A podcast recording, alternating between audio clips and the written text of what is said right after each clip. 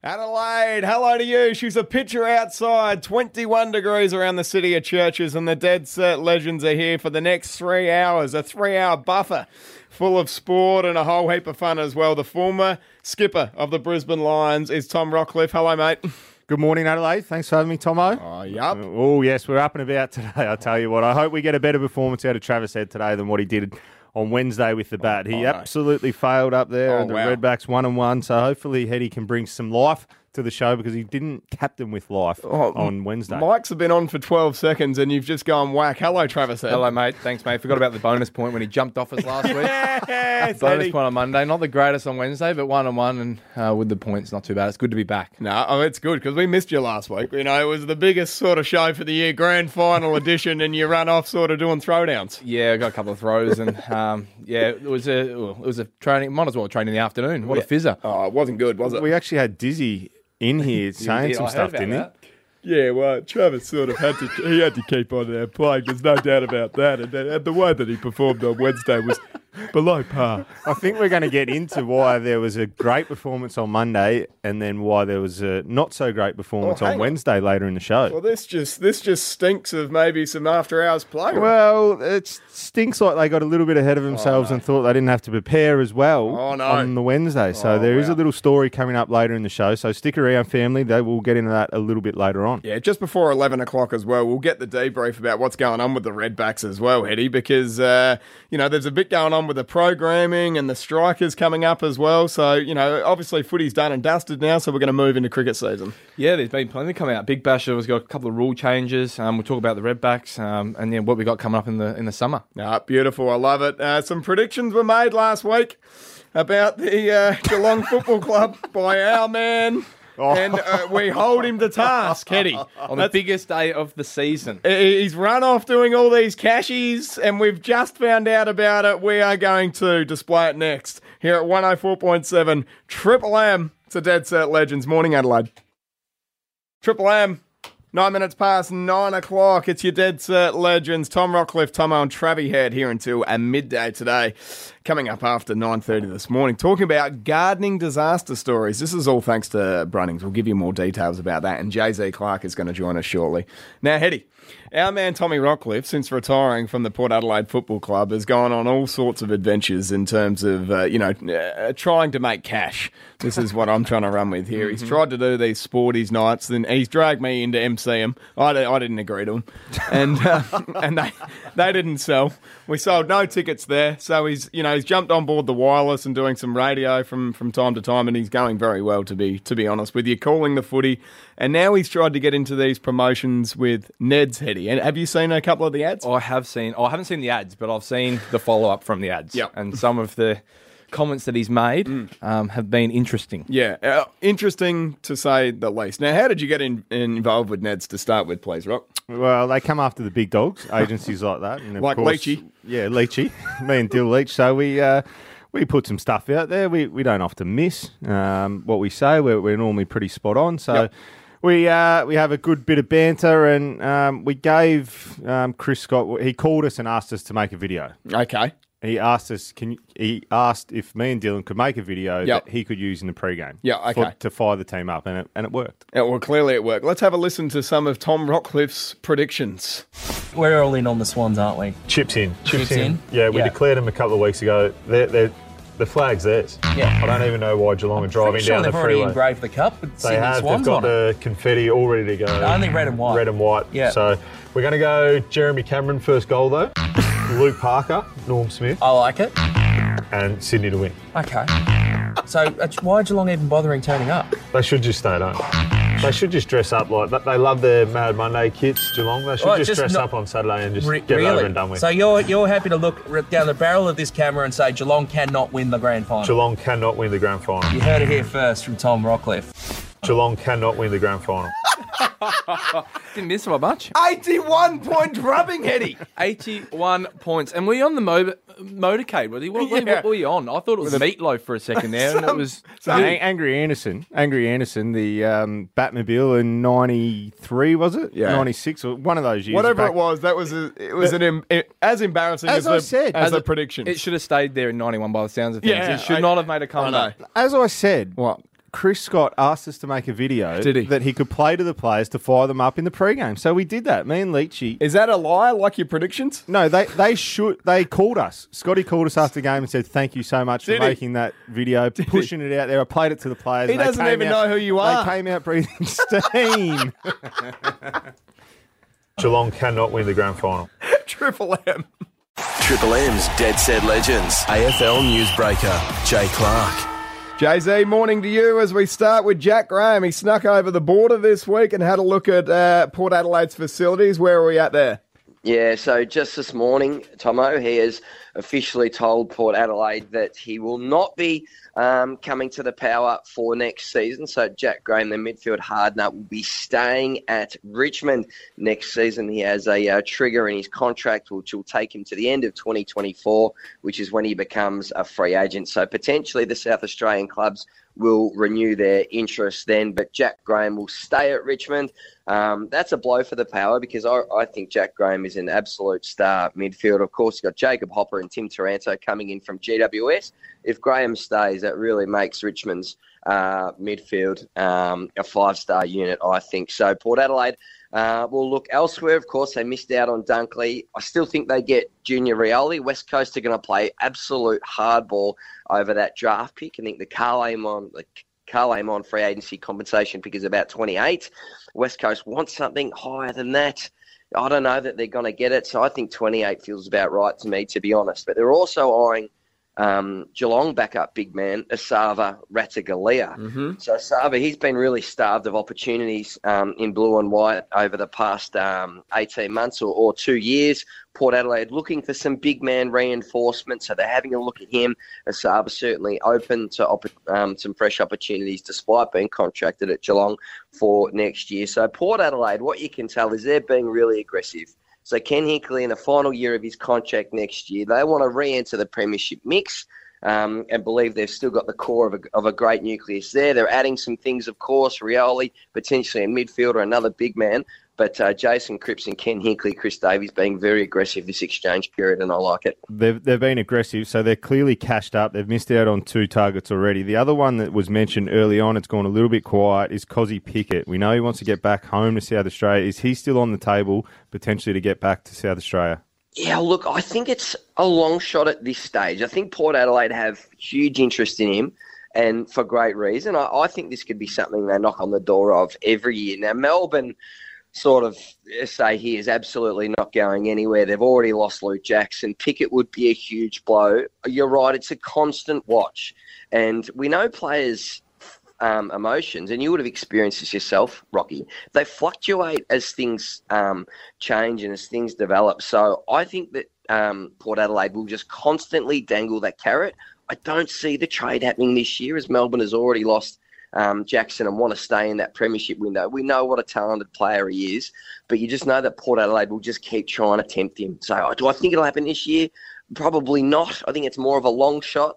But um, as we know, that pull to SA will always sort of be there for him. So to be a constant watch, Rocky. Yeah, now, uh, Jay Sheeds, he's jumped on, he stayed on James Hird. He hasn't endorsed Brad Scott. And how has that gone down at uh, Essendon?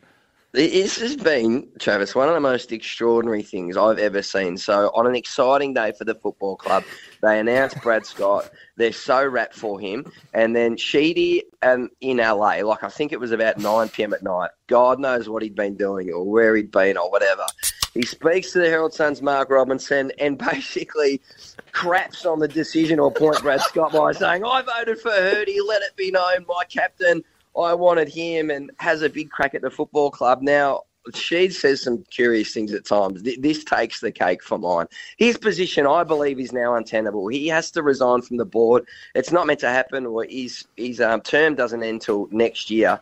But I, I guess when you've got um, him going in one direction, I mean, for me, this has shown what has been Essendon's biggest problem for a, for a long time. This sort of you know, political infighting, selfishness. It's just bizarre. And for him not to be swinging or, or rowing you know, the boat in the same direction as, as his other crew members on the on an exciting day for the football club is absolute madness. I think even for Sheeds, this is crazy. But um, we'll we'll continue to watch. I think there, I think there's going to be some strong conversations with Sheeds when he eventually returns back from his LA holiday. Absolute madness. And for the listeners out there, we're going to have an in depth conversation about that after 11 o'clock. Uh, but moving on, Jay, while we've still got you, Hawthorn Footy Club, the stories continue to come out.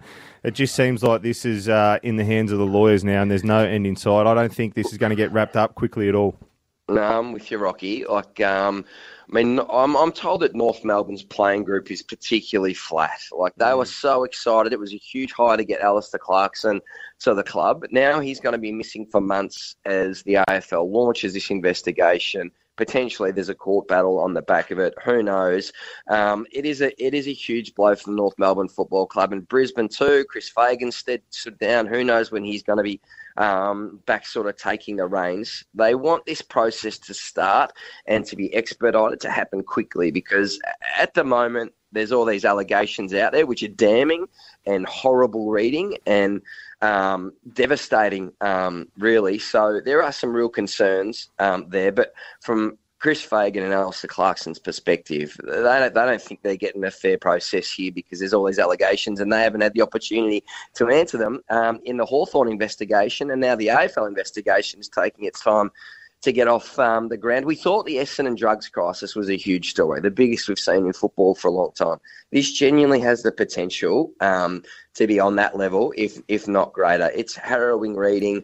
It's going to come down to people testifying, you know, and, and, and telling the truth, potentially in court. And um, yeah, it's a really disturbing story, and uh, goodness knows how long it could drag on for. No, thanks so much for your time once again, Jay Z. Good on you, fellas.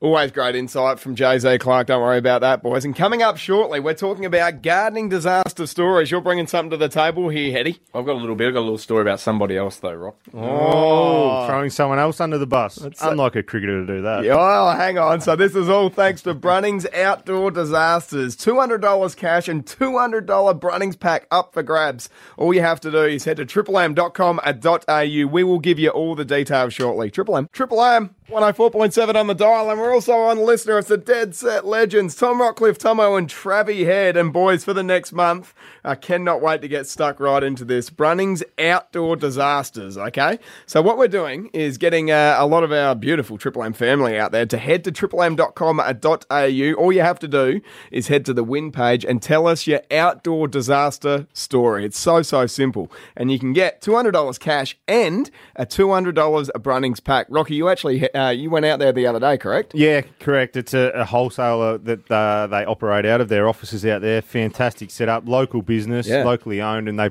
they provide everyone around the state. Um, so like nurseries Yep. and, and local businesses with supplies.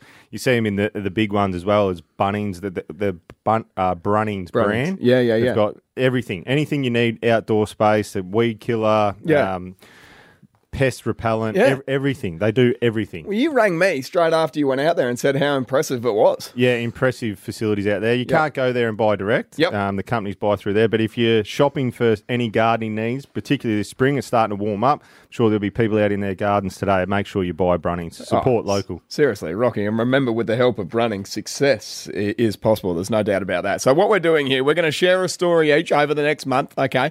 A gardening disaster story, and then get uh, some contestants in on 133353. So, Hetty, you're going to kick us off today. Why are we doing Hetty?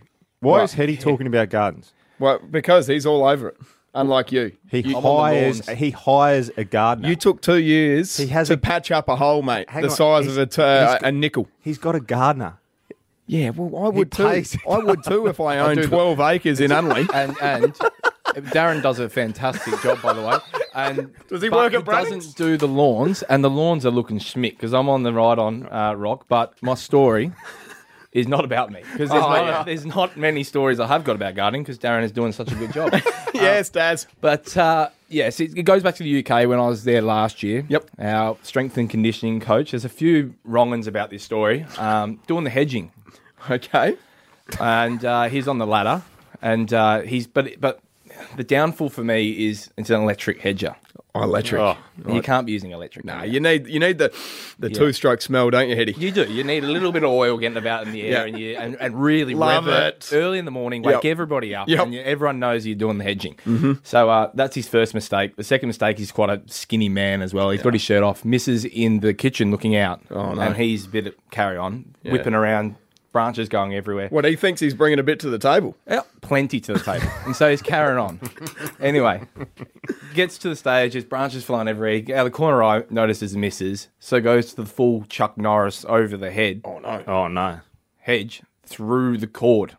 Explosion No. off the ladder.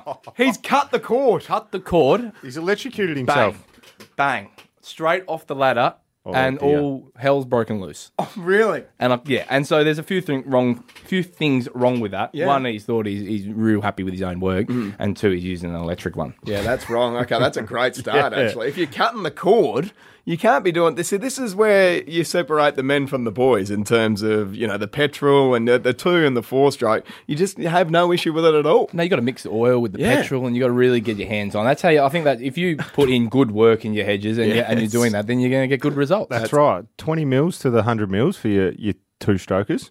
Oh, hang on, how'd you know that?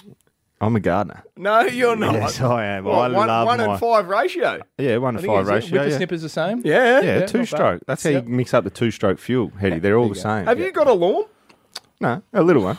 Do, do you cut I that? used to. I- When I was the king of Brisbane, I used to have a ah, big pad. It'd be no listen good. to that. Had Imagine to him on the downside. lawnmower, his back would go. Yeah, oh yeah, that is true. Yeah, yeah, yeah. trying to grab the clippings out of the bottom of the lawnmower. Okay, let's do this. One triple three five three. Gardner disaster stories. Two hundred dollars cash and two hundred dollar Brunnings pack. Brunnings pack up for grabs. This is absolutely superb. triplem.com.au. We'll take your calls next.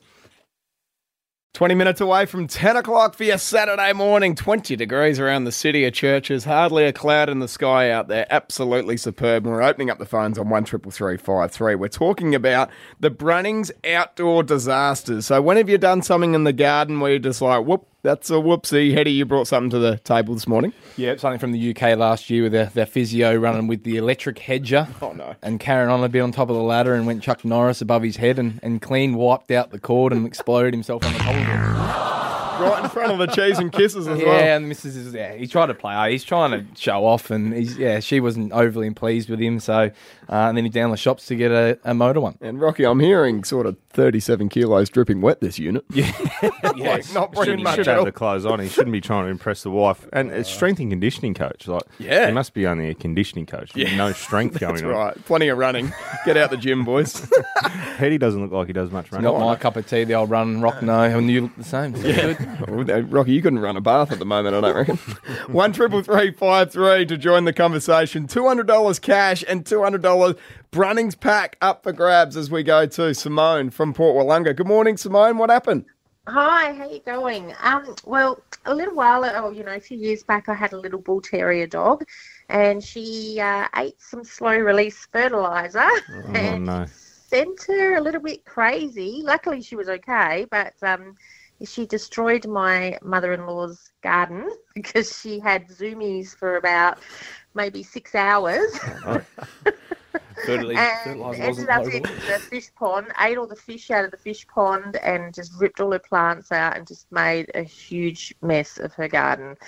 Now, but Simone, she was okay. But yeah, did you get on with the mother-in-law before this? uh, well, she wasn't too pleased. Let's put it that way. Before it though, did were you did on good we were terms? good friends before that, but Okay. um, you know, the it, you know, sort of uh, broke the deal when the fish goes. When the fish go? Absolutely. Uh, who we got there, Rock? Uh, let's head out to Kim from Highbury. Kim, what's your disaster story? Good morning. Uh, my story goes back to when I was a bit of a dumb bum 18 year old and I was living out of home trying to be the adult and uh, living with another 18 year old and both students. And this landlord um, that we had at the time had planted all these beautiful plants. She was doing the landscaping around the house that we were renting. And uh, I, I don't can't recall now when it came out, but we were supposed to maintain the, the yard and do the weeding. So um, I've come along and gone, yep, I can do that. Um, I've weeded the front and backyard, and I thought I've done a great job. It's all clean, and it turns out I've ripped out three quarters of the plants that she's planted because I couldn't tell the difference in Oh, between no. a weed and a plant. Oh no! But that's serious cash down the drain. That was hundreds of dollars worth of plants, and we had to do a written apology to uh, to her so we could actually try and uh, still stay in the house. And, and what was the result there, Kim? Oh, she did end up uh, letting us stay there, but needless to say, she didn't replace the plants. Oh no, just a just a bit of mulch would do, I reckon. Kimbo. Bit of bark in there. Oh, that's gold. Who we got there, Hetty? Sarah from Craigmore, your gardening disaster. Hi, how you going? Good, good.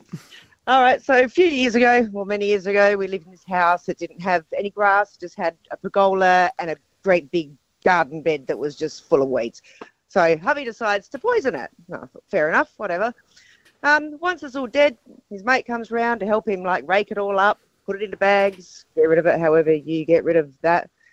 I just left him to it, went inside. After a little bit, I'm looking out the front window and I'm like, why can't I see the neighbour's house? Oh, no. So I, I walk out the front and the neighbour's coming towards me. He says, What the hell's going on? And I went, Oh no. And I realised that I had left these two boys with dead grass and a lighter in the backyard. Oh, That's one way to get rid of it. What are we what are mm. we talking? A bit of heat, bit of fire there, says. Well, I go around the back and there's they had raked it. They'd put it in a huge pile, only about a metre from the wooden pergola, Oh, um, and decided to set that on fire. And then we're standing back having beers, watching it burn. Wow. Oh, ser- so- seriously, that's that's leaving terms, though. I know. So I was like, the whole neighbourhood is full of smoke. So I got a hose, and they were like, "Well, you can't do that. It'll make it even more smoke." Oh no! Oh, guy, I'm right. I'm just trying to do the right thing there, Sarah. I know. So I just squirted them with the hose, and then I got on with the fire. Oh, that's fair. Ah, beautiful. Thanks so much for your call. Who, who do you like there, boys? Who wins the $200 cash and $200 Brunnings pack, please? No, I like Kim. I think we've all been there as 18 year olds, not knowing what we're going to do. And then I think we should give it the package. She would have lost a bit of money out of that, I reckon. Done. Kimbo, congratulations to you. $200 cash and the Brunnings pack.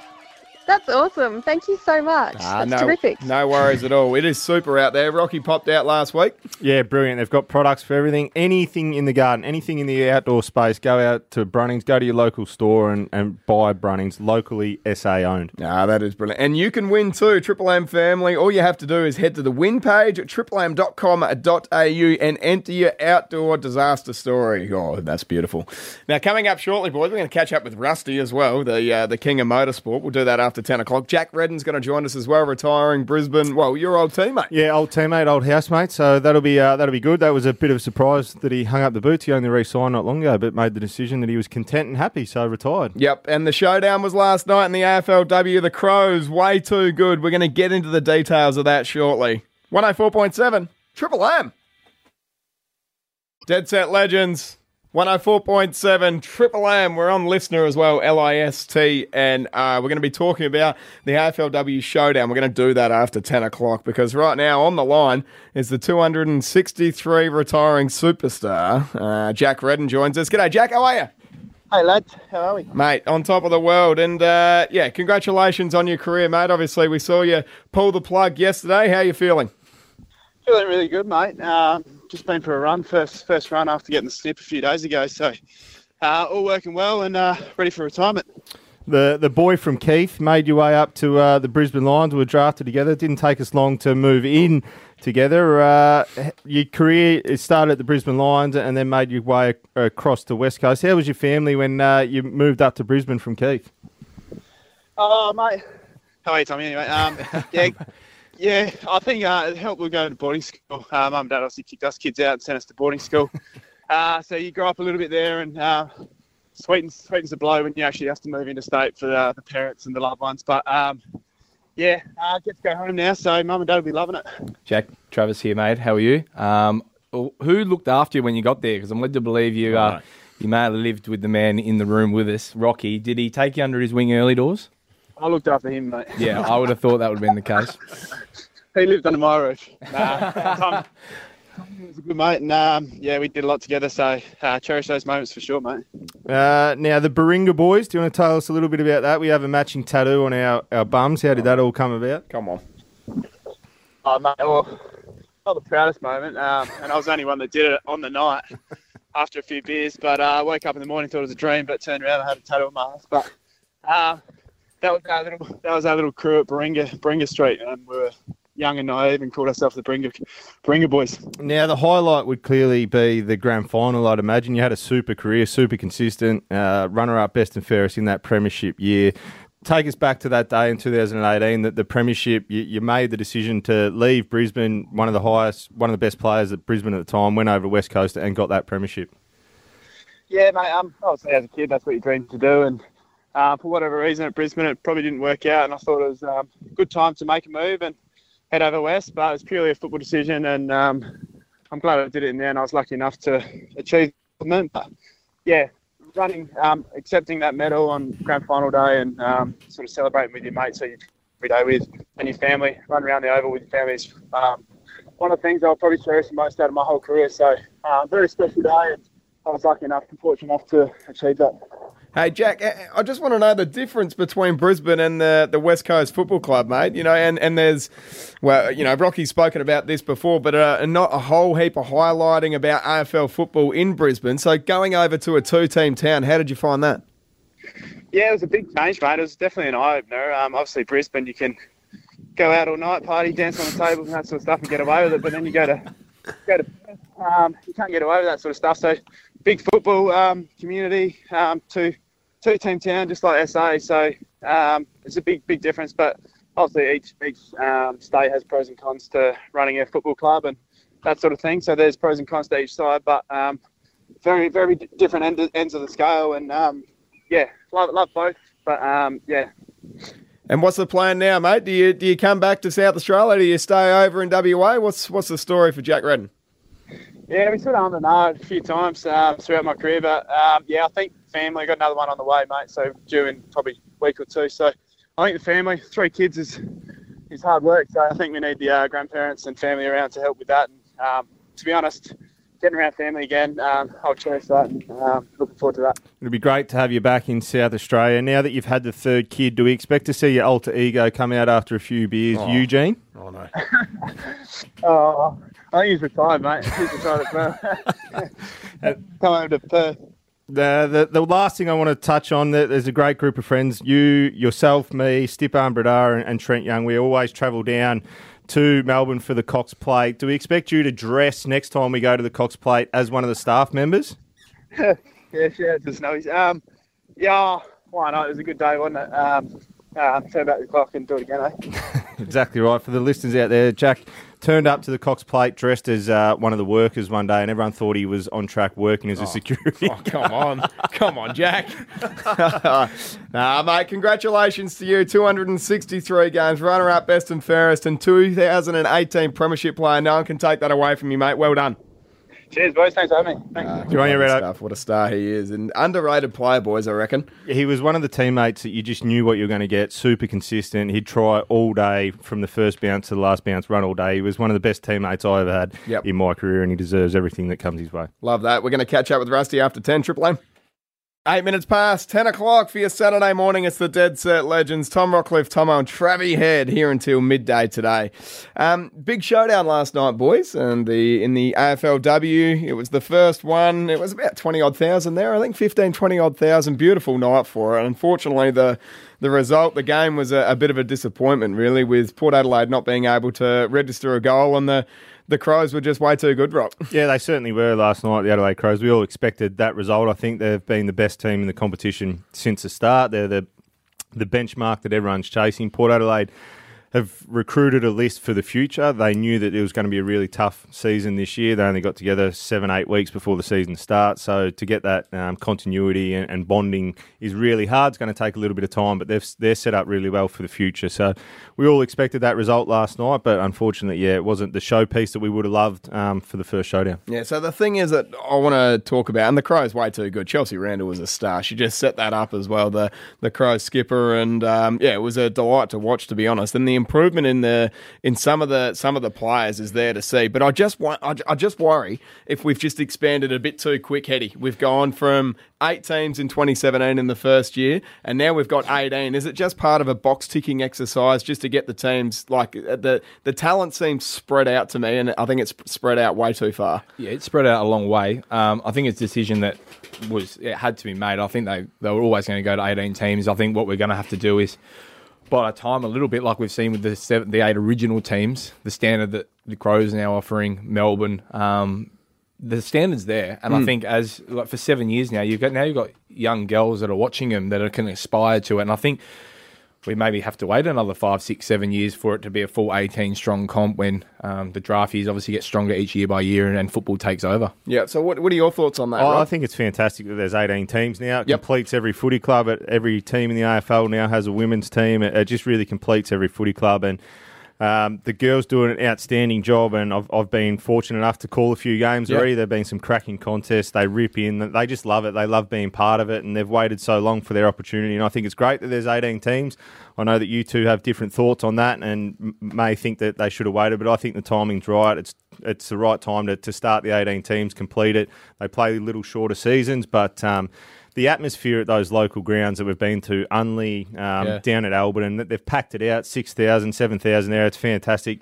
Unfortunately, when you go to a big stadium like Adelaide Oval last night, if it's a, a little bit empty or there's only 20,000, it seems a little bit Well, we've seen that in the SANFL finals in the in the yeah, males comp. Yeah, that's right. I Yep. think the SANFLs final should, still should be played at local grounds because you get the atmosphere. and then play the granny at Adelaide. yeah, Oval. and then play the granny there at Adelaide Oval. So I think it's fantastic that there's 18 teams and it really completes um, the AFL system now. You've got the AFL, AFLW, and, and you've got to remember they're different games. Yeah. Um, no matter, everyone wants to compare men against women. It's just unfair on both competitions to compare it. It's a different game. It's played differently. The skill level's different. The women are improving, different rules. So I think it's great. And, and I've really enjoyed calling it and, and get, getting to know more more of the players and, and more of the systems and the way they play. And I think the Crows are the benchmark, as I've said Yeah. before. They, they play this defensive game where they lock the footy in, get the repeat entries. They play that where Melbourne play a more up up brand of footy. They want to handball and, and go fast. So I think it's really good. that It's just the worry for me is the blowouts of what it's going to look like for the next few years. So we so the Crows have played the last two sides I've played against. They haven't had a goal kicked against them, and it's not like the Crows are flying and absolutely undefeated.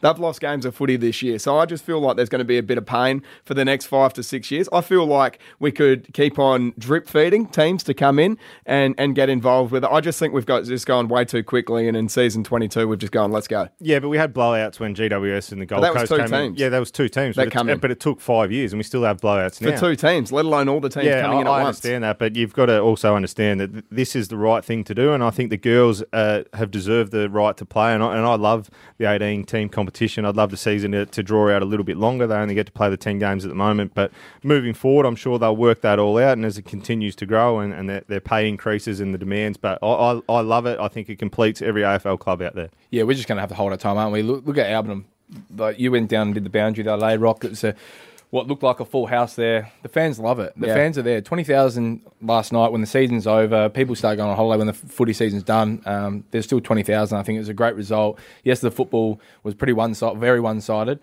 But the numbers are there, the participation's there from the girls. There's so many more club teams now. I think you'll see the draft years get stronger and stronger. We're seeing obviously Port Adelaide have gone very young. They'll reap the benefits of that over a few years. So, um, you know, 18 teams is here to stay. So, um, yeah, we may have some pain in some games, but um, yeah, the top end is, is very strong. 104.7 Triple M. It's the Dead Set Legends. We got a motorsport update next with Rusty. Triple M.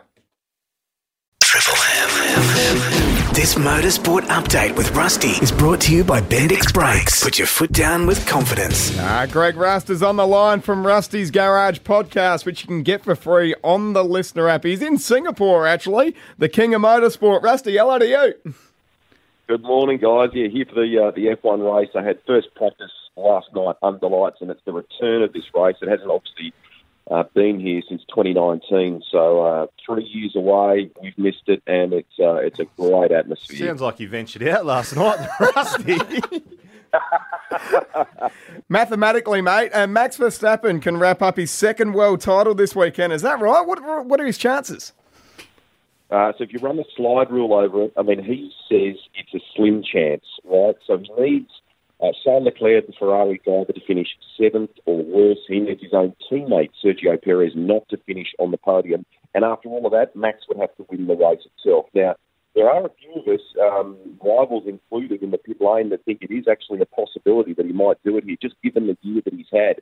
When you look at his qualifying form, he's had half the pole positions that Charles Leclerc has had, but his conversion rate is significantly better than the Ferrari driver. He, he, even when the chips are down, he races through the field exceptionally well. So uh, the practice sessions for you guys, session one went actually to Lewis Hamilton. He was fastest in the Mercedes. And session two was Carlos Sainz uh, in the Ferrari on his teammate Charles Leclerc. So both those red cars have started the weekend well. Now, Rusty, across the ditch, Shane, uh, Shane Van Gisbergen is tackling the World Rally Championship event in his native New Zealand. So for the final Bathurst, his car's been left up to teammate Garth Tander. Yeah, for the testing, that's right. The final hit out, the final tune-up, if you like. Um, so Shane's doing an amazing job. I mean, that's a totally different form of motorsport. Uh, his car is not an outright uh, leading car. It's what they call a WRC2 car. But he's running 11th at the moment, 11th outright, and only 30 seconds off sneaking into the top 10. That is a mighty performance for his World Rally Championship debut. And while he's away, his teammate um, Tander did all the laps at Queensland Raceway in the supercar. He jokingly called um, Shane Juha Van Gisbergen the Finnish rally driver.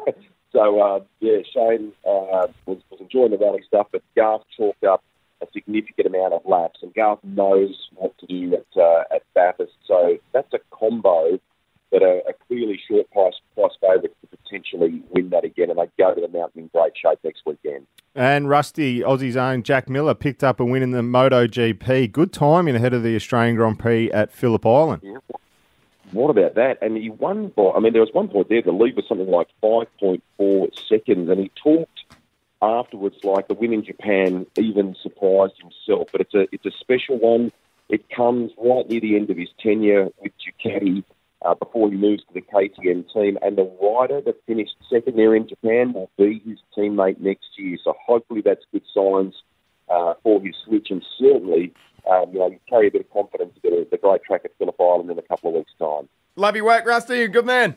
Take care, guys. Have a great weekend. Good on you, Rusty. Enjoy Singapore. Jimmy Barnes, no second prize. 10.31 is the time. It's the Dead Set Legends. Tom Rockliff, Tomo, and Travis Head, and we have no idea what's coming. Well, we've heard, Heady, Rocky just wants a couple of minutes, so let's go. We belong together. Triple M's Dead Set Legends. Stories from home and away. Yep. So just a quick warning to the listeners out there: this isn't a fun segment or anything like this. This is pretty serious. So yesterday, um, me, my wife was at work. Shana, she's a, a, nurse, so she was down at the hospital working. And it got to the afternoon. I had both boys at home. Jack's five, Huey's one. We had a parcel to go pick up at the post office. Yep. So we went down, and Huey. It was both their birthdays in the last couple of weeks, so they had presents waiting at the post office. Hugh got a new little tricycle, that one that pushes. So it, it was going to be too much to walk to the post office. So we jumped on the train. It's one stop, two minutes down. Go down, fine. Half an hour to kill before the next train. We come back, jump on the train, pull up to our stop. So we've pulled up to our stop. I've got the box, the the tricycle there. Um, Huey's all strapped in. Jack's there. I throw Jackie's hat. Say, put your hat on. Uh, a guy gets on the train, and Jack jumps off the train. As I go to step off, doors close. Oh my god! Doors fully close on me. Cannot get off. Um, I'm pressing open door, open door, open door. Wouldn't open. I go into a rage of panic. Cannot do anything. I'm pushing emergency stop. Everyone on our carriage um, is aware what's going on. At this, So Jack's this on the platform at the moment. Jack's standing on the platform. Um, we it, we live about three or four hundred meters from home. He's on the platform. I can't get off. So the doors have shut on me and Huey. We're stuck on the train. Everyone's aware on the carriage because I'm in hysterics, swearing, trying to bang, break this glass, trying to get off, do everything to get off. I charge down um, to try and get through the carriage. We're on the back carriage. Everyone knows Adelaide trains. There's only one or two carriages normally. Trying to get through, couldn't get through. Train drives off. Far out, mate. So I'm standing there on the train with my one year old son, Hugh, and my five year old. I can see him through the window. He's hysterical, gone, and train drives off. So where I'm in hysterics at the moment, driving like I'm shaking now, talking about it. It took me two hours to calm down yesterday. I'm not. I'm sure some people out there, listeners, have lost their kid before. It's the worst feeling in the world, the worst nightmare. So I'm stuck on this train, going to the next station. Um, where everyone on the train at the moment is pushing the emergency stop. The the train doesn't stop. Um, I don't know what to do. So, uh, did you were you, you trying to run up to the driver or something yeah, like that? Yeah. so I tried to run through the carriage Yeah. to get to the driver. Couldn't get through the thing. Far out, mate. Everyone on the train is pushing emergency stop, trying to talk to the driver to stop. I'm not sure whether he looked in his rear vision mirror, seen a kid. So Jack's screaming, chasing the train. Oh. The train gets to the next. So I'm in a hysterics, screaming, like yelling. A, a person, a, another man was trying to calm me down to to get me back and said, "Your other, your other kid's crying now. You're upset. You're just going to be careful. We'll be able to turn around and, and whatnot." So halfway there, I've called the people that live across the road from us and said, Yep. "Can you run down? It's only around the corner. They're not home." So by this time, I'm full hysterics, jumping up and down, shouting, like just doing anything I can to try and stop. We couldn't stop the train. Call my wife Shana, Oh. and she's at work, and and the hospital's only five minutes down the road. And I just said, "You need to get straight to the train station." Jack's there by himself. I don't know what's happening. So we end up pulling up at the next train station. Me and Hugh get off and just charge um, with the tricycle straight to the car park. There's a tradie there, Nick, who um, reached out to me last night after it, but I was just screaming at him. I said, "You've got to get me back to this train station." Um, so luckily, he had a car seat in the back. Threw the kid threw Huey in the back, strapped him in, and he drove me back. But by the time we got there, I'd, I'd called triple zero, tried to inform the police. They were trying to put me through the ambulance. It was just chaotic. By the time we got there, luckily Jack had had chased the train for a bit, didn't didn't get anywhere, and, and just sort of went and stood in the corner. So he stood there, and, and luckily for us, there was a, a, a lady and man walking their dogs, and, and the lady was an ex copper, so she sort of knew that there was something going on. The kid was Jack was lost and by himself, sheltered, standing in the corner, and he said to her, "I I don't want to talk to any strangers or baddies," um, and she said, "Would you like me to call the police?" and so they called the police, but by the time um, that had happened, Shana had pulled up. So she had left work, ran out of work, so they wouldn't have known what was going on. Ran out of the hospital and, and got to him. Um, luckily, he was fine. He was okay. He was safe. But yeah, just the, the biggest nightmare. I, I pulled up and Oh, ended up um, shouting, shouting the guy. Hopefully, a couple of slabs of beer that he went and bought. But yeah, one of the most horrific, worst nightmares as a parent you could ever have. So. Parenting advice: When you're getting off the train, make sure if there's an older boy, Jack always loves to be first. He's got to be first. Uh, He will be holding the pram and, and tricycle from now moving forward. Oh, mate, my heart goes out to you. And I know, Hetty, just looking at your reaction as a, as a new father as well, mate, that, that is 100% would be the uh, parent's worst nightmare. And um, yeah, so Shana got there before you, is that right? Yeah, so she got there. So this this tradie who's going to run red lights and everything for me, unfortunately, we got stuck at the red light, and then we can't. And he he knew that something was wrong, Yeah. and so did Shana. Heard my voice, but absolutely horrific. One of the worst experience, the Oh. the worst experience of my life, and the parents' nightmare. Yeah, it's good that there's a lot of good people out, and Mm. the, the question would be, how does the train not stop when you've got Yeah. 20 people in the carriage banging on the emergency stop? How's the train not stop? Yeah, we- we haven't looked in. I called them last night just to, to seek clarification. I don't want to blame the train at all. It was my fault. I'm the father. He's my responsibility. He, he shouldn't. He should have been with me when we got off the train. But when there's 20 or there was every, every emergency button on that back carriage was pressed and it didn't stop. Oh, mate, I tell you. And hats off to young Jack as well for, you know, identifying anyone, you know, stranger danger and all of that. So you've raised a good lad, Brock. So, mate, heart goes out to you and Shana as well. And, um, oh, bloody Hugh wouldn't have known what's going on, would he? No, he was bawling because he, he was seen me in a rage, and yeah, yeah, one of the worst experiences ever. So, some parenting advice for you two boys that's in front of you. Yeah, well, no, thank you very much for that, mate. And thanks for sharing it as well. So, 22 away from 11. 18 minutes away from 11 o'clock for your Saturday morning. It is the Dead Set Legends. Tom Rockliff, Tomo, and Travie Head. And after 11 o'clock this morning, going to open up the phones. What did you sneak into? Got some great prizes to give away. But right now, time to catch up with Anne Hatchard, who just recently won the best and fairest 10 goal win over Port Adelaide last night. Anne, you must be on top of the world. Yeah, feeling pretty good after last night, after that win. So yeah, on top of the world. Yeah, what did we do? So last night, you know, absolutely run, uh, rubbed the salt into the wounds of Port Adelaide, belted them. They Wouldn't even let them have a goal there, Anne. So did we celebrate accordingly? Yeah, look, we had a had a few drinks after the game, so um, we definitely celebrated that win, and yeah, just got around each other. And the the medal went to Chelsea Randall. She played an outstanding game. How how do you find her as captain? Oh, she's just an incredible human on and off the field. So, um, yeah, it was just awesome to see her perform like that and win the showdown medal. Um, she's just been an inspiration to not everyone in this team, but so many people in the community as well. Now, we've talked about it a fair bit today on, on the AFLW and where it's heading and, and the trajectory that it's taking. Uh, last night, Adelaide Oval, 20,000 people. Um, the feeling of obviously running out there, um, the feeling of playing under lights would have been amazing.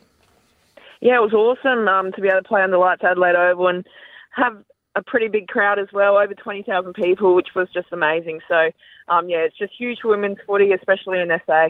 You must walk out there most weeks. It's first centre square bounce. You've got um, Marinoff next to you, you in the middle, and then some weeks you have um, Chelsea Randall as well. You you must feel really content in that midfield that you, you're just going to dominate your opposition. Oh, absolutely. Feel absolutely safe around those girls in there. Um, and yeah, just week in, week out, we're just improving every week. So, um, yeah, our midfield is, is getting just stronger and stronger. And you won the best and fairest the other night. Clearly, it was done Thursday with the men's. And congratulations to you. How good? Yeah, cheers. Yeah, so I knew about that a long time ago, so just went to collect the golden jacket, which is pretty cool. Oh yeah, and did we? Uh, so so the way that, that it's done on a on a Thursday, were all the girls there ready to go, or is it is it was it a separate sort of situation? Uh, it was separate just because our season moved um, to a different part of the year. Usually we'd have all the girls there, but um, obviously being the night before a grand final, um, all the girls were just prepping. So um, I just made the appearance uh, on part of the team, and then yeah, so the girls just got ready to, to get ready to play. And what are the changes been this season from last season? We're seeing you take on Melbourne in round one. You came up against them uh, in the grand final last year, got them done. They seem to be the team to beat. You lost them, but you've turned the form around. You've been really good. I feel like at the start it was a little bit of trying to find how the team would operate without Erin there. We know how important she is, but Ash Woodland's playing a really good role at full forward now. Have you changed anything from last season to this season in, in game style? Um, no, we're pretty similar in game style. I think it was just trying to find the dynamics um, around the field and get a bit more connection through the line. So I think yeah, each week we're just building on that, and yeah, obviously performing a lot better through the season. Yeah, and uh, haven't conceded a goal the last couple of weeks. Uh, is that something that you've you've spoken about? And if one does go through next week, are we are we going to blame the defenders? yeah, look, um, we'll see how we go. Hopefully, we can um, have have no more goals go through. But um, yeah, the defenders have been awesome the the past two games and the whole season actually. So um, yeah, they're pretty solid back there. So yeah, absolutely love them. That's got to be a box, I reckon. If the, the goal goes on one of the defenders, it's got to be a box of cans, I think. Yeah, probably. love your stuff, Anne. Thanks so much for joining us on Triple M. Awesome. Thanks so much for having me. Ah, fantastic. Hey, she can play that girl as well. And the Crows Yeah. are flying along, Rock. Yeah, they are. They they had that mishap in round one, but I think every year that they've won the premiership, they've lost uh, that grand final rematch the year Oh, after. There you go. Look at our look at our stats, man. Hetty. No, we can't- don't need him putting the mockers on him. I can't. I can't claim that. That's Brad Evert's stats. So Is I, it? won't, I won't steal that from him yet. Oh, okay. Mm, you seem pretty happy with it, though. Oh, I'm looking forward to this chat next because I'm hearing Travis Head's coming off the long run. Oh, yes, a little Bit bit, of cricket- cricket. stuff. So we're going to talk about the fixturing. What's going on with the Redbacks and the Strikers? We do it next here at Triple M. Triple M, 104.7 on the dial, and we're also on listener as well. LAST and uh, Tom Rockliff, Tomo, and Travie Head taking you through your sports show until 12 o'clock today. 04885 1047 is the text line number if you want to get involved. Now, Hetty, you've just jetted back from Brisbane, mate. A couple of uh, Marsh Cup games to kick off the season. Yeah, season started obviously across the board, and yeah, we had our first two up in uh, up in Brisbane. We had Queensland on Monday and, and Tassie on Wednesday, and um, you know how, how it is. Rock, you get through a whole pre-season, you're raring to go, you're up and about, so you really want to start the intensity and you want to you want to get going. So nice that um, we're able to get up, post a score, um, be competitive. The wickets weren't as good as we expected, obviously going up to Queensland with the Suns. So.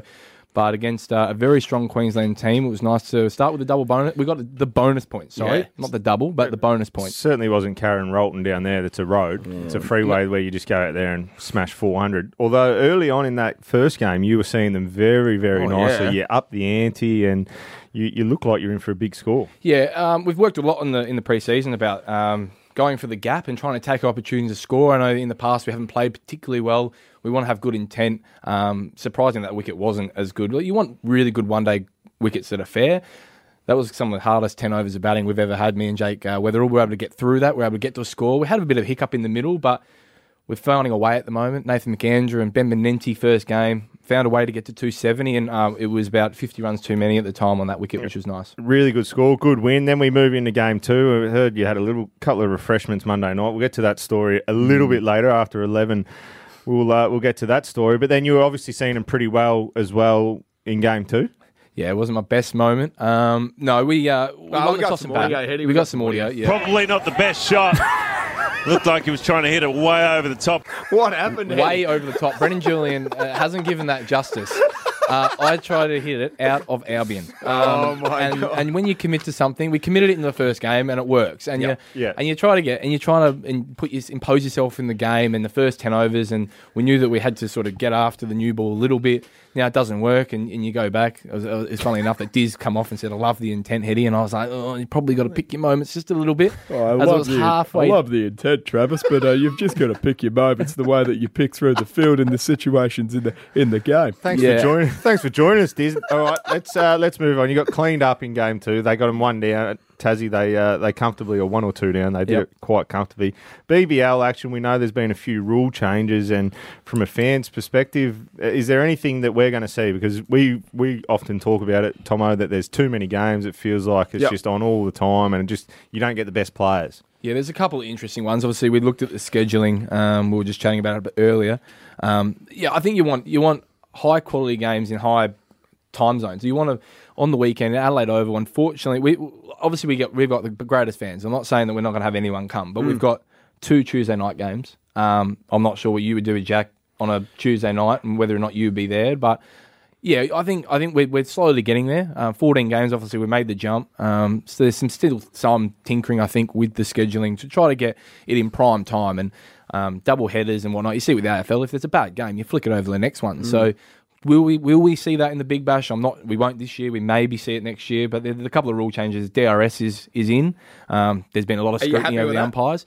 I'm happy with it because of the quality of decision making that has been that has cost a few teams over the competition, and a lot of fans scream for it. But the thing that doesn't work out is the is the, is the game clock. We've got a game clock that's going to be run, and if you do, if you miss it, then you lose a fielder in your last couple of overs. So But- just explain the game clock and what does that do and, and what what's the logistics around that, Hetty? Yeah, so basically the fans will see a clock come down. So they want to see time of game. They want to see a three hour game that you can take your kids to and you can go home, which is fantastic. Yeah.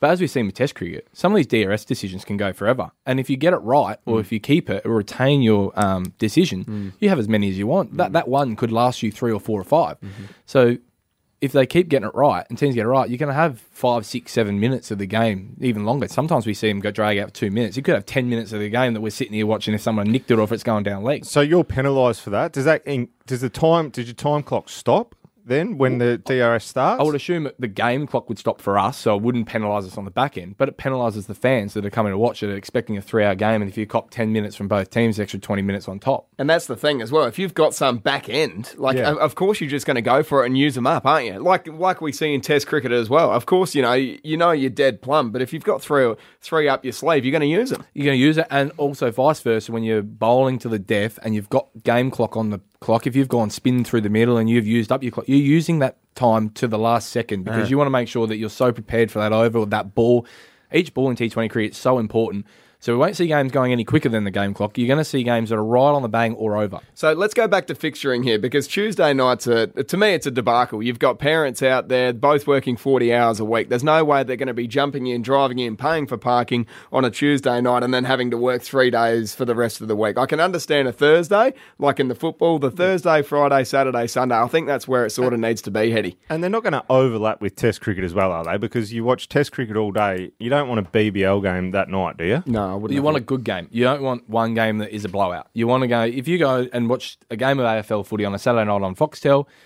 If it's no good, you, fo- you flick it to seven, or you've got the other channel on Foxtel that you can flick it to. Now, if you get two games and and the Renegades aren't playing very well, and, and then the Strikers and Chris Lynn's banging them, and you see them in the bottom corner, the, the run rate's going through the roof, you're going to switch the game over. We're going to get more viewership watching that than having it in the background on a Tuesday night, I think. But it's got a lot to play out. Well said, Hetty. 104.7 Triple M. Five minutes past 11 o'clock. It's the Dead Set Legends. Tom Rockliff, Tomo, and Travie Head still here for another hour, if you don't mind. Uh, were you listening to the Rush Hour last night, Rock?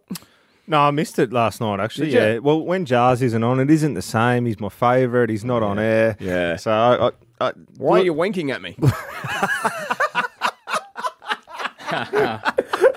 we got something in your eye or something. Something's caught my eye here as well. It's on the run sheet. Yeah, what's my it- named on it? What's it say there, Hetty? Just says Hetty calls. Okay, so, So- what we're going to do, we're going to open up the phones right now. Make sure you're listening, Triple M family, because I reckon you can get involved with this. Because this is what I heard from Gregory Blewett on Travis Head last night. So Travis Head, who's doing Dead Set Legends tomorrow, I Yeah. believe. I Is was- he? They've asked him back, have they? I think I so. heard they They're- were going to well, part they're- ways. They're desperate. No, Are they? they- so Hetty's Hetty's going to be involved tomorrow. But I was with Trav about three years ago. We were in Brisbane for a Shield game, Yep. and I saw him in the foyer of the hotel. And I mm-hmm. said, "What are you doing, mate?" He goes, "Oh, I'm just picking up my my Uber." And it was Subway, and I said, "Mate, there's a Subway." 40 metres up the road. He goes, oh, oh, just so I don't have to wait for it, you know. Wow. You're kidding. A lot of people do it. And, yeah, and this is a great segue into this actually. But not a lot of people do it. 40 Nathan- metres. Nathan McAndrew this week in Brisbane, staying at the Oaks on Albert Street. You'd know the One Rock. No, not really. Yeah, you would because Nando's. You, just like you. Yeah, now we- um, Oh, ordered Nando's. Nando's. It was below us. Now I'm guilty of going the subway across the road and getting it delivered. 40 metres you couldn't walk. You're a professional athlete. There was I'm on level 40 as well, by the way. So that means you're going to go all the way down. And, 40. and Oak Charlotte, They Oak Charlotte, have got hang on, horrific lifts. Hang on, they don't come to your door with it. They meet you in the foyer, so you have to go down those forty no matter what. No, they can come to your room and do it.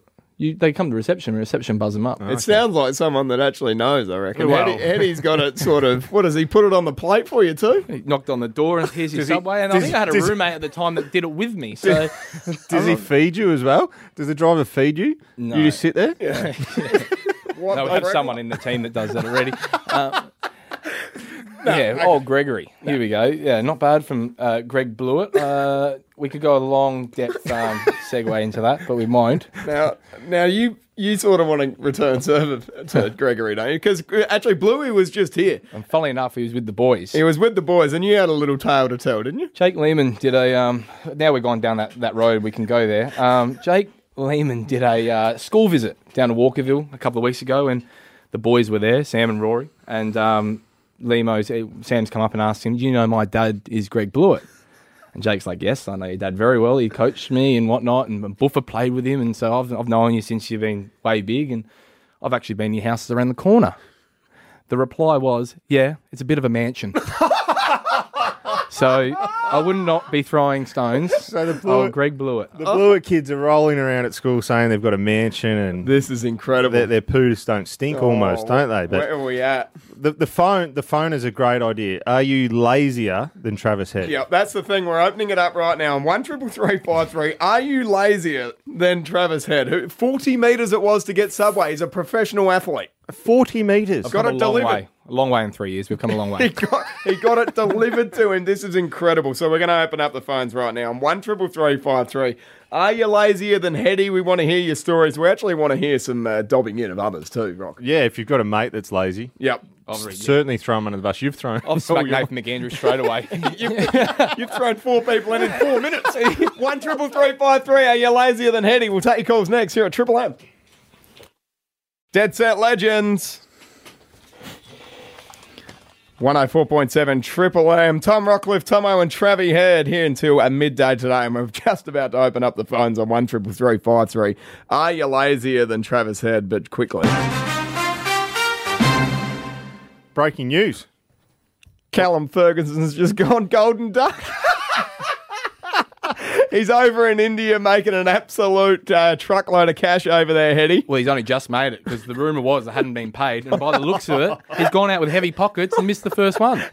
golden duck. Golden duck. Stephen Parry played Oh. only a couple games for England. 28 first class games. Yep. Hey, geez, Ferg be high on his list, I reckon. Yeah, and he, what, he's got. Are you serious? What, not bringing much to the table, Paz? Well, Paz only played 28 first class games, one ODI, five T20s. He's not got a bad record, but he's slid one through the one test wonder.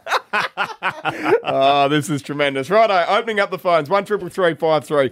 Are you lazier than Travis Head? We heard this audio last night on the rush hour, which is damning. So Travis Head, who's doing Dead Set Legends tomorrow, I Yeah. believe. I Is was- he, they've asked him back, have they? I think I so. heard they They're- were going to well, part they're- ways. They're desperate. No, Are they? they- so Hetty's Hetty's going to be involved tomorrow. But I was with Trav about three years ago. We were in Brisbane for a Shield game, Yep. and I saw him in the foyer of the hotel. And I said, "What are you doing, mate?" He goes, "Oh, I'm just picking up my my Uber," and it was Subway. And I said, "Mate, there's a Subway." 40 metres up the road. He goes, Well, oh, it's just so I don't have to wait for it, you know. Wow. So even Emma G piled in, mate. Yeah, they all piled in. But you have moments that you look back on and you, you think. You're not proud of. You're not proud of. That's not that bad. So I, I, I thought it could be a lot worse coming from Blewett. Okay. For over a career. I was it's not Subway and you, you come back from training, you have a tub, you're, you're getting things sorted. So it's actually, I would say, well planned. Um, you, you're planning your, for your afternoon, you're planning your recovery session, your whatnot. You're getting good fuel in, It's you're getting 40 Subway. metres away. Yeah, it's not the greatest look, rock, but never mind. But we've come, we've got, we've made it a long way. A lot of people, mate, it's 20 there and 20 back is my mail. One triple three five three as we head out to Modbury North. We have Ben there. Ben, are you lazier than Travis Head? Uh, hope, um, well, perhaps not me, but uh, I've got a mate of mine. I reckon it happened probably three or four years ago. Uh, he popped outside in the morning, uh, found that he had a flat tire in his car in his driveway, about three metres from his front door, and rather than changing it himself, he's a full-grown man, uh, decided to call the RAA roadside assistance to his driveway to change a flat tire. Oh, but he, can't, he can't change a tyre. No, apparently not. Apparently, it's a job for the uh, roadside assist. Rest Oh. assured, I feed it to him every time I see him. So. Oh, wow. That's incredible. Thanks so much for that, Benny. Who we got there, Rob? Uh, we got Sky out at Birdwood. What's your lazy story? Hi, my lazy story is some at night time when my phone's almost flat. I'm too lazy to go put it on charge right next to me. Oh, Sky, how old are you? I'm 14. Now, Sky, surely you need it at 100 donger for the next day. Uh, sometimes I don't don't think it's a good idea moving over. Can't be bothered. Yeah. What do you What do you thought? Would you Would you get Uber Eats from 40 meters away from Subway, Sky? Yeah. Yeah. Thank you. Appreciate the honesty, actually. uh, one triple three five three is the number. Who we got there, uh, Hetty? Uh, we got Ben from Clovelly Park. Are you lazier than me, mate?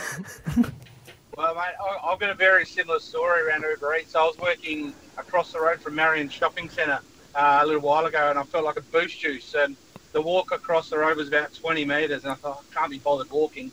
Um, but I am trying to be healthy, so I thought I'd get a boost juice and uh, Uber Eated a boost juice from Marion Shopping Centre across the road to where I was working. I like his thinking. That is a disgrace, He, he wants to be healthier, so he decided not to go and walk for it. He's got the boost juice though. They even each other out, don't they? yeah, that's not really not really cut. Is, are they that healthy? The boost? Not sure. That's, that's like me saying I want to be healthier, so I'm not going to have dinner tonight, but I'll have a thousand beers instead, responsibly, of course. it sounds pretty good. Triple M. Triple M. 104.7 on the dial. We're also on listener as well. You can stream us live and free as well. L I S T N R. Time to talk to Tom Petroro, actually, who is Rocky's agent, if you don't mind, manager, and has been for a long, long time, and also manages the great Joel Selwood. G'day, Tommy. How are you? Yeah, I'm good. I'm good. Good morning, boys. How you going? Mate, we're well. Thanks so much for joining us on the on the Dead Set Legends. Firstly, is Rocky your worst client? Um, biggest pain in the bum, I reckon. oh, mate, love your stuff. Now, uh, an interesting week for you, obviously, with the, the retirement of, of Joel Selwood. Could you just paint a bit of a picture for the listeners behind the scene here about how much goes into it?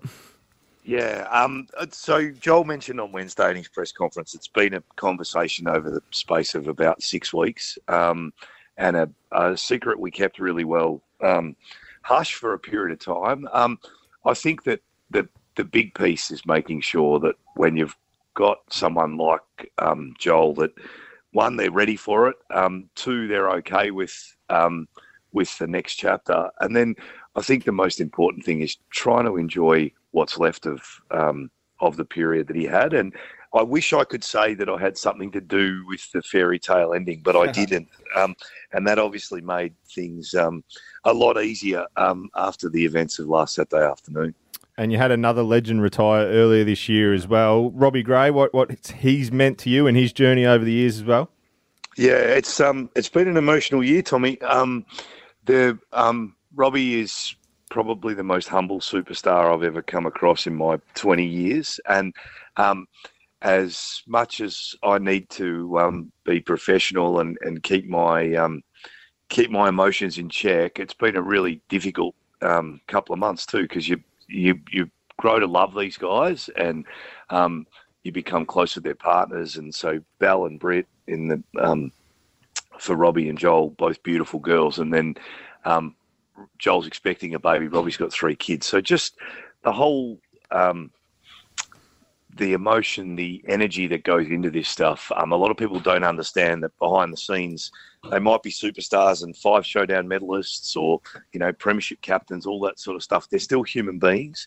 So the piece of um, how they deal with um, their situation and where they land is so important. So it's a lot of conversations and um, a lot of probably um, reassuring people that things are going to be okay because something they've known for 16 years is about to finish. You're going into probably your busiest period of the year. You work for TLA, of course, got a, um, half the competition. Trade period's about to kick off. Can you, can you, take us inside what your weeks look like, how some deals get done, or, or what's it look like over the next couple of weeks for you?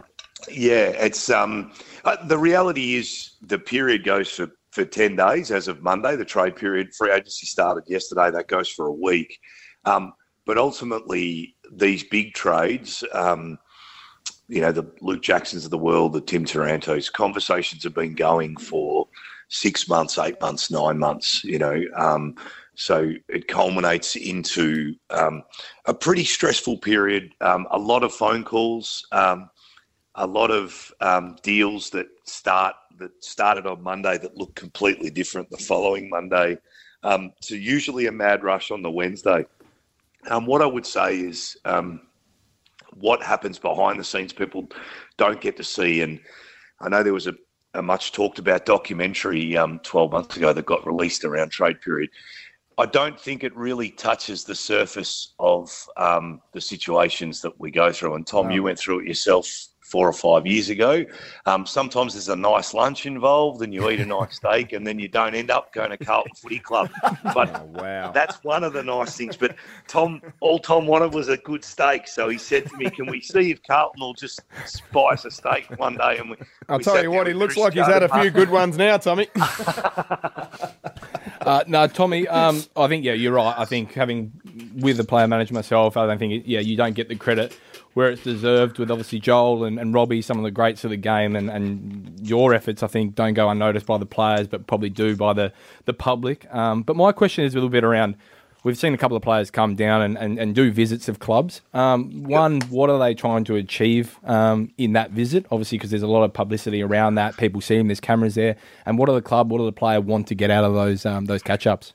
Yeah, um, I, I think I think the most important thing nowadays is a relationship with the coach right? So sitting in front of the coach, knowing where the coach wants to play you, what role he sees you doing, what his personality's like, um, and all, all the coaches are obviously different.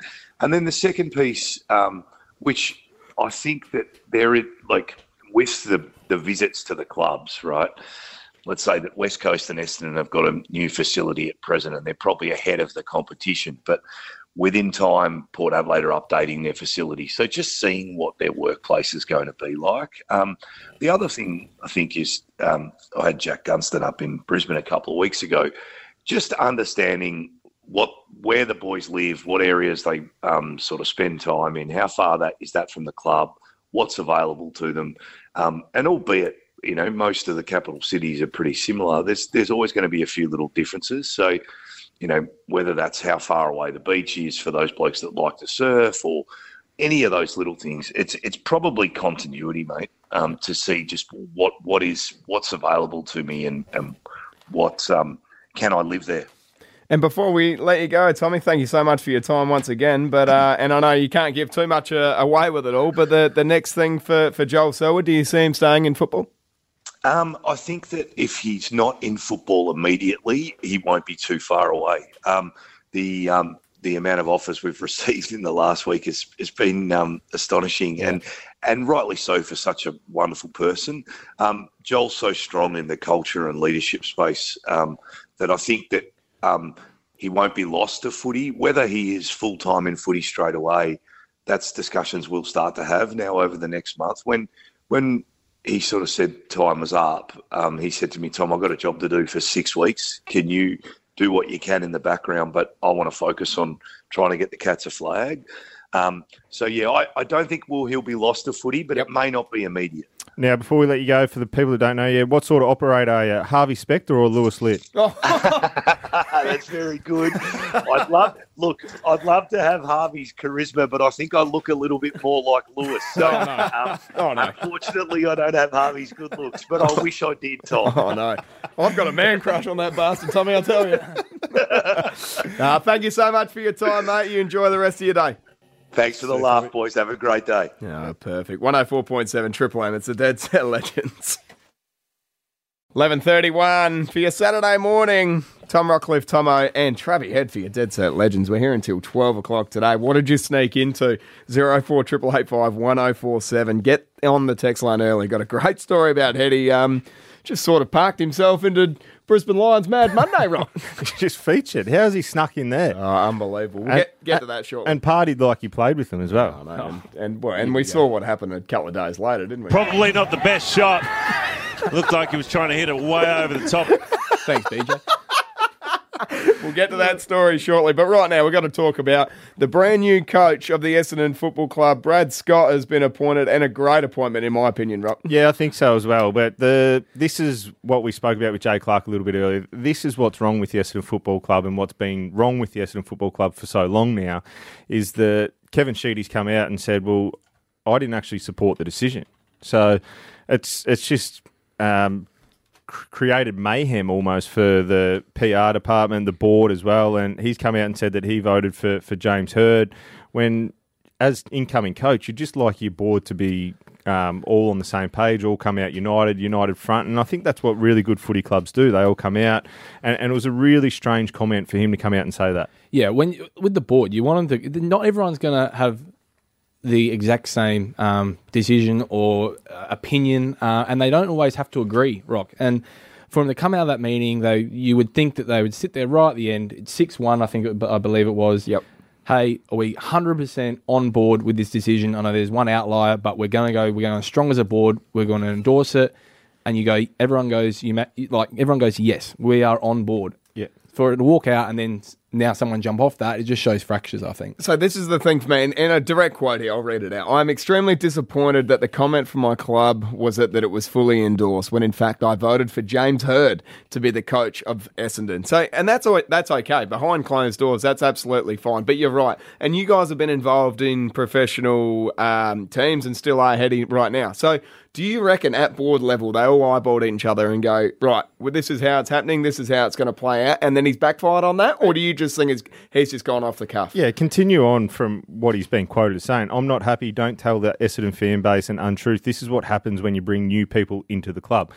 They need change. They haven't won a, a, a grand final for uh, a final, sorry, for 18 years. A final. They haven't won a final, so they need change, and they need to they need to be all on the same page. This creates friction within the group. It'd be like a coach at selection um, in AFL footy when you walk out and they go, "Hey, son, you're in my team." When Mm. you get dropped, like it, it just goes against everything that you're, you're trying to build and, and a culture that you're trying to create where you're all on, on board the, the bus or the train, you're all moving in the one direction and you want to get to that end point, which is grand final success. That's what we're all after. But Mm.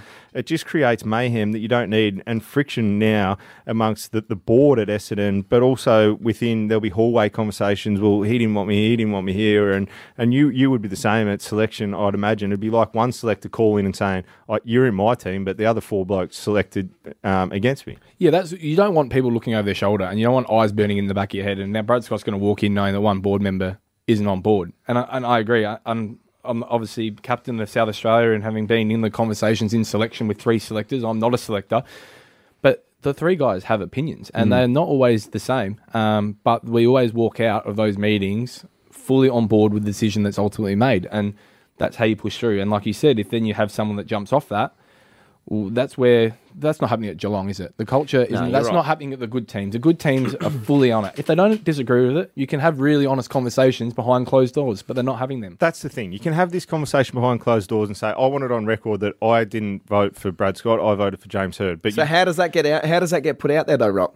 Well, you just as they as they said, Essendon actually it didn't inflame the situation at all. They they did it really well. They said it was never a unanimous decision. We said that it was fully endorsed. Yeah. and that's and, and it could have been like that. And we we would all be sitting here today going, the whole board at Essendon said, yep, they're all on board. They all want um, Brad Scott to be coach. Yeah. But Kevin Sheedy cracked it and said, no, well, I actually voted, and now we're talking about this. Is it a case of Kevin Sheedy is the greatest, one of the greats of the game, right? Yeah, uh, no doubt Is it. Rock? Is it is he overstepping the mark by doing like by talking? Is he still feeling like he's in full control of this football club? Oh, I think so. I think it, this situation now, he should step down from the board and, and let it move forward because the, the the only reason you would do that is a selfish mo- motivation. Isn't it? Isn't it interesting in this though? Like Essendon have so many of these ex players come in, and they've all got to commentate about it. Like Matthew Lloyd's been been pretty big on it as well, and they're disappointed. I understand they're disappointed, but you don't see.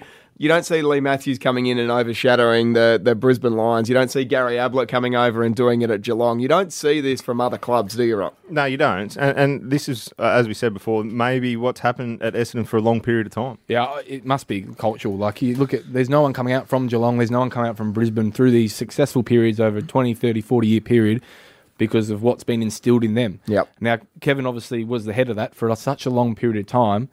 Is he still trying to drive that? Mm. It's gonna it's gonna be an interesting play out, I reckon, and I think Brad Scott does have his hands full. Now, what did you sneak into? Travis Head has snuck into the Brisbane Lions Mad Monday, and Leigh Matthews was there overseeing it. One hundred four point seven Triple M, twenty away from twelve. One hundred four point seven Triple M.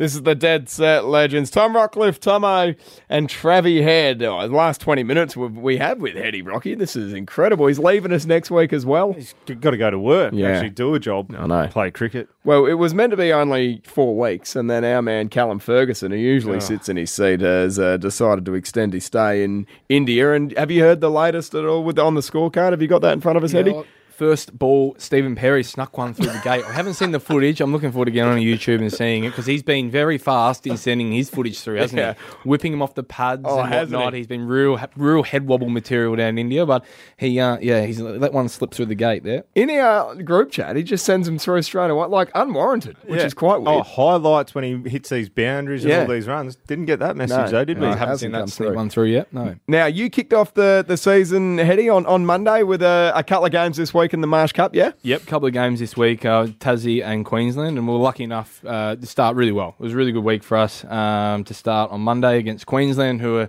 one of the better teams in the competition, and we're able to sneak the, the bonus point against them. So just explain the bonus point for us. Uh, we, I think we, we bowled them out for less than, who would we win by 80 odd runs, so Mm. uh, we needed to restrict them to 2 2 2. Yep. We got- It was 217, I believe. So beautiful. Um, bowlers did a fantastic job on, on a pretty spicy wicket. So. Yep.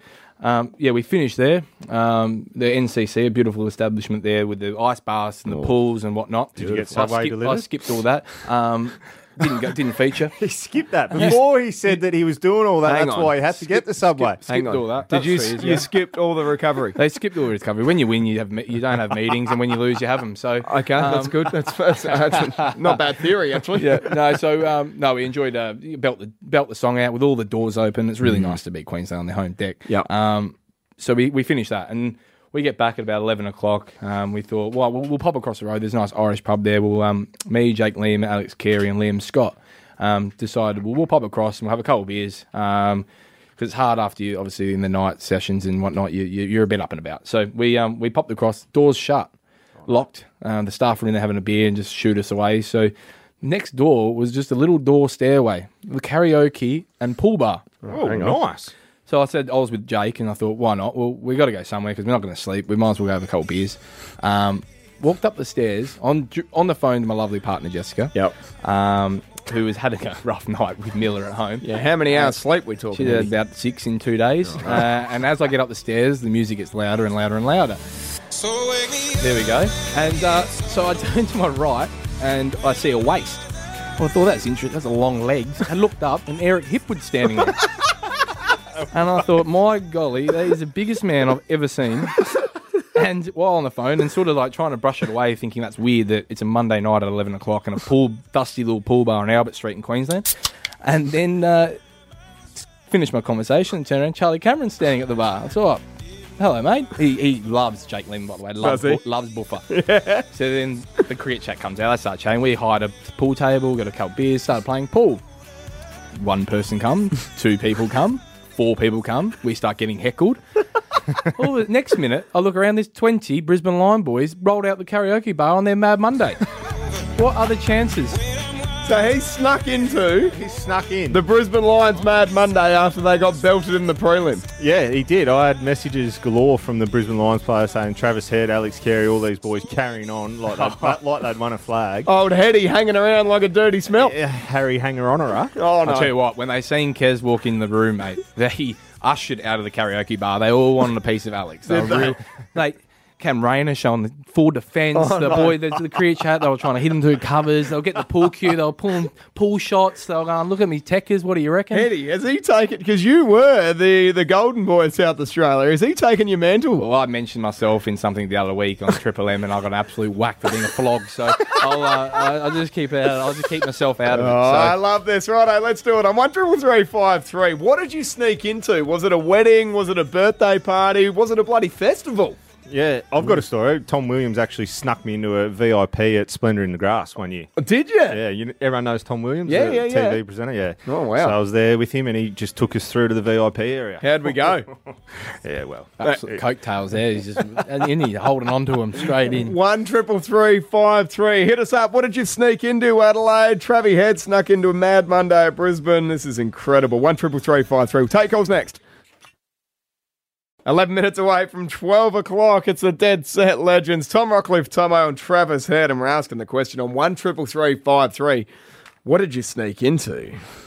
Yes, Hmm. off the back of Travis Head going and celebrating with the Brisbane Lions on their Mad Monday last week. Incredible. So, what, what's the story here, Hetty?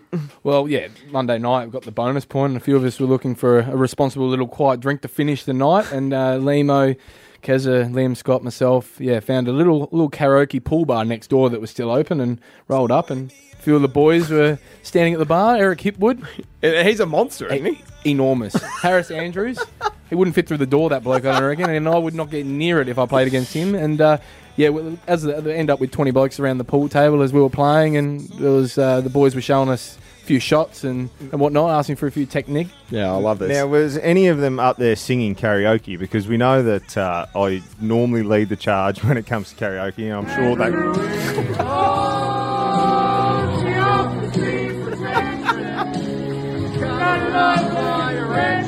Oh, no. You might have changed the lyrics there. oh, no. Who is that? That's you, isn't it, Rob? Yeah, that's me. that's me singing. So I used to lead the charge of uh, of singing back in the day, uh, karaoke. So it's great that they continue to go on. Uh, one triple three five three. What did you sneak into as we head out to Hawthorndene? And then we got Dave. G'day, Dave. How are you, boys? Good, mate. What happened to you? Uh, we went over to the grand final last year in Perth, uh, supporting uh, the Western Bulldogs. A friend of ours played for the Western Bulldogs. And then, of course, when they lost the next day, we bumped into Simon Goodwin in our hotel. And I quickly said to the missus, uh, just quickly get rid of this uh, scarf and uh, cap. And uh, went over to Goody. I said, Goody, how you going, mate? I played cricket with him, you know, 20 years ago or something. Yeah, good, Benno. Yeah, yeah, really good, mate. No worries. He said, he said, I said, where's the party? He said, the Cottesloe. So anyway, there we are. Just rocked up at the Cottesloe straight the next day at the, and away we went. I was a Melbourne supporter. It was brilliant. hey, hey, Dave, did you see Bernie Vince there? Oh, I don't know. I- I reckon Bernie would have been there, but I can't remember too much. It was a, it was a good day. If- if Bernie was there, uh, then uh, yeah, we probably would have uh, recognised each other. I'm not sure, but yeah, it was a good day anyway. Were you there, Bernie? Was Bernie there? No, Nah, no, Bernie's not here. He doesn't- he doesn't work weekend- weekends after Bernie's not there. He's, finals. he's with Yeah. Melbourne, mate. So, um, yeah, anyway. Um, what, did, what were you saying about Splendid before? Yeah, Splendour in the Grass. So uh, we were up there. It was when Kanye West was. Uh, Oh, mate. Yeah. Up there. In there with Kanye. No, I wasn't in there with him, but it was when he, he, he came out to perform. And um, Tom Williams, who's a, a, a great man, if anyone ever runs into him, he uh, he snuck four or five of us Lions boys into the VIP section, and uh, didn't we certainly live it up? He would have been Rocky. You would imagine him with Oh, a couple mate. of young Brisbane boys. Oh, he would you have knocked him on the imagine. side and go, youngsters, watch this. Yeah, watch this. I'm straight in the VIP. Well, my mail is can you ask for a photo with Rocky? Phillies. We are out of here next. We're going to wrap it up. 104.7 Triple M. Make sure you download the podcast as well. Listener, L I S T N R, Triple M. Saturday morning, it's the Dead Set Legends, Tom Rockliff, Tomo, and Travie Head, and we've had an absolute ball, and it's been fantastic to have you, Hetty, for the last month with us, mate.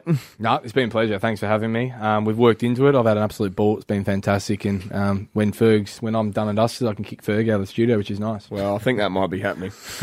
like a quick. You can just not play cricket and come in here every Saturday morning. Well, can't if, it, if Brendan Julian keeps commentating the way he did, and Oh, no. Probably not the best shot. Um, I might like find was trying to myself in here by way next over year. the top.